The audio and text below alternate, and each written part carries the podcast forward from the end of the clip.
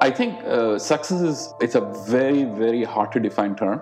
Let me kind of divide this into like commercial success versus success um, as seen by your peers or success as you see yourself. And I think uh, as an artist, you should fail in all of them to be successful, honestly, because you need to doubt yourself all the time whether you're doing it correctly or not.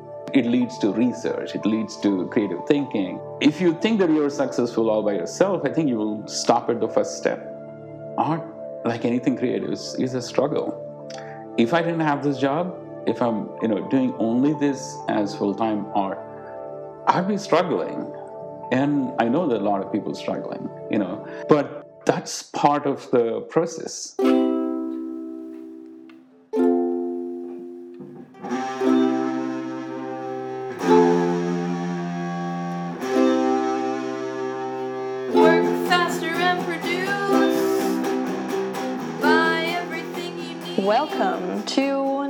Hobby. I'm Ariane Roesch, and I interview artists that balance a full time job and an art career. A special thanks goes to our sponsors, Eric Jarvis and Crushpad Productions, right here in Houston. Uh, today's guest is uh, Rahul Mitra. He was born in Hyderabad, India, and is an artist living in Houston. His work is heavily drawing based, mostly black ink on paper, through which he's created his own visual vocabulary. I like painting on canvas also, but it's a it's a task that uh, it feels like a task when it's done.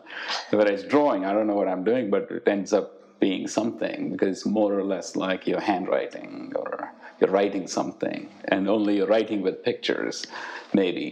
Right. You know, in that sense, it's fairly easy to handle, and I think I've been doing this for a long time. And initially, I remember doing these uh, abstract forms and things like that on paper just to see what they are and all that. In India, there's a lot of abstraction in general. Then I gravitated towards making a little bit politically motivated art in a way that I mean, it's now also like I'm looking at the world as uh, a big society to be documented, and that's what I think artists do. He's the program director at the Center for RNA Interference and Non Coding RNAs at the MD Anderson Cancer Research Center in Houston. He's looking at things on such a molecular level, testing out theories that might never come to fruition, and all the while looking at society as a whole and understanding how external forces can influence us on the microscopic level. I think at some level, we all suffer from some sort of chronic depression. you know, we don't, maybe, you know, we have our own coping mechanisms, Uh-huh. or some company is there to tell you how to cope by using Right. their products, right? I mean, that's how it's become. Like every emotion that we have, I think humans have become the fine, uh, what do you call that, specimen for companies to study and work on and design. I mean, this is the height of our civilization in that sense that where we are only catering to ourselves in a large way. There's a company that sells shirts that you don't have to tuck in. Yep, it's true. I looked it up. There's a company called UNTUCKit, and their homepage describes that what makes them so unique in the world of men's fashion, it's their hemline. Apparently, the hemline is designed to fall halfway between the belt and the bottom of your pants zipper. So it is just a shorter shirt. I'm wondering how, I mean, uh, how ridiculous have we become in that sense Oh my gosh. that We're too lazy to even Yeah. tuck in a shirt. and there is a company based on that if you look at it of course you know it's depressing to look at this and say because it, it promotes this attitude of i don't have that or i can't have that or i want it and you know that's that that's what economy and this thing is and so i think that sort of thing definitely leads to a lot of bad chemicals in your brain and we function largely we are like a how do I put it electrical machine powered by chemicals and all these neurotrophins and what brain is kind of emitting all the time. If they don't have a particular reason to be in our body, they're going to wreak havoc. And that's possibly is one of the causes for cancers and all these ailments that we have.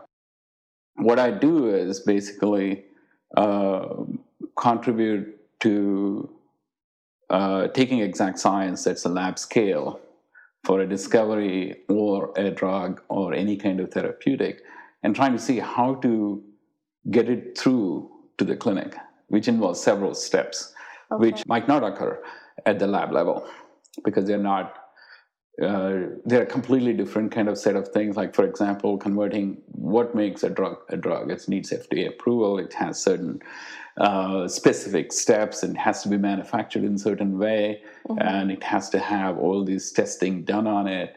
All that. So that's a whole other ball game.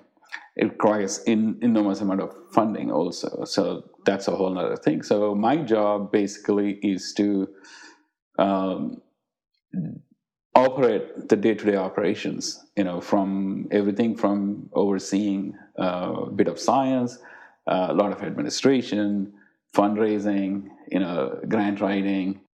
I work from 9 to 3 um, intentionally because i have other things that i'm working on in the daytime. Because of those work hours i think they are the most productive time period. It's a, it's a productive time period in anybody's uh, daytime because um, by nine, you're eager to get started on the day, right?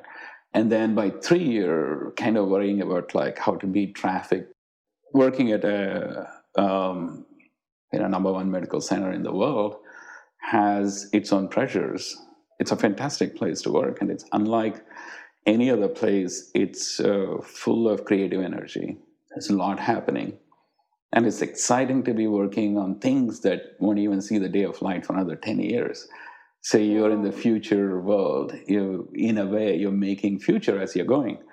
It's not without hurdles, right? It's a lot of work and a lot of interesting challenges. But that's what I love about this. It's not an average job where you go and do stuff and all that. No, you don't know what's going to happen.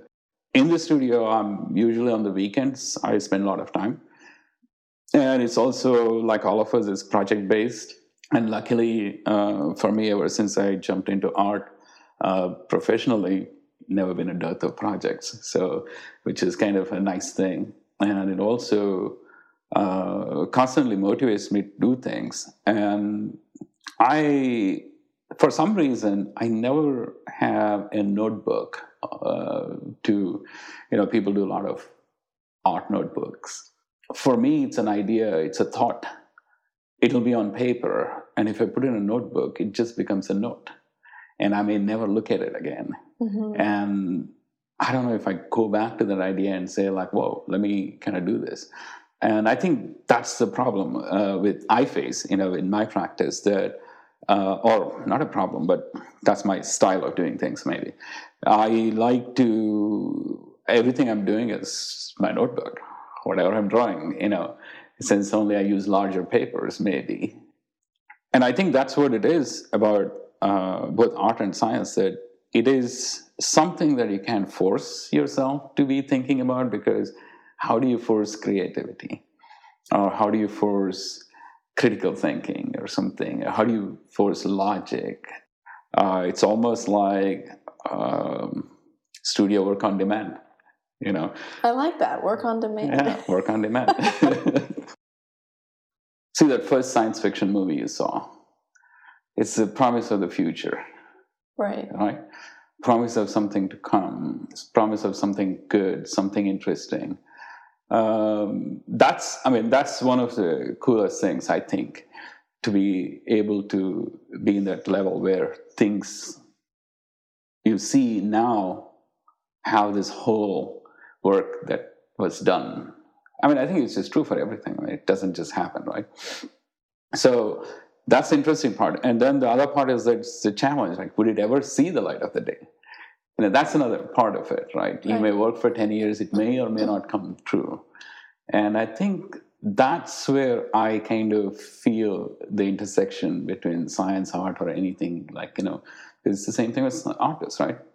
You may work all your life. Would it ever see the light of the day? I mean, you're ahead of your this thing, you know, your peers or society and state of art at the time. So uh, maybe you'll get recognition later in your life, you know, or when you die or something like that. I mean, the world is full of dead artists' work. You know, I mean, think about it. Like, you know, if you have to be in like some fine arts museum, you should be dead for 500 years. If uh, time were to be, uh, you know, a metric of how much, how productive or how your work would be, ah, I don't know. It's a very tough this thing. I don't think it's really it's it's uh, non-temporal. I think you know it's not based on time. It's based in time rather on time because the distinction is that you're always in time. That's what you're contemporarily doing stuff. Right. And if you say like, well, it's you know, in ten years I'll achieve this, I, I think that's a very difficult thing, right? I can't predict it, and I don't want to either. I don't want to know the end result, maybe. right. And I want it to be successful. I want it to be this thing. And there's reason that it motivates you to work and gives you a framework to work in. So to end to end on a positive note, maybe since you see things that are in the works that might or might not see the light of day, that you know are being developed, that are coming across your desk every day, um, is there a hopeful future? My future is full of hope. And uh, that's because I feel that uh, we have overcome a lot of issues as a society. From the times that I grew up in India to now, I kind of feel that um, I thought the world was going to end when I was growing up. It was a vacuum. You know, there was no light at the end of the tunnel. It was devoid of a lot of things. And now here we are. Things are unbelievable. And they're always kind of feel like uh, really in the future world. And so I always feel that there is really positive things um, that are happening. And uh, luckily, I'm very fortunate to be part of, playing a bit of part in that future. Mhm. So, namely, for example, um, we, we, we're developing a ovarian cancer drug that's getting into phase two eventually, and all that. So that's a big thing.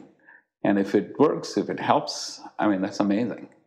And again, it's the same thing with writing or art or something like that. I hope that uh, somebody who has a peace of mind will look at it in the future and may, may change their outlook about world and may be a reminder of what it was that they came from and the times it reflected and things like that. So I think future is always hopeful. Otherwise, we'd still be here.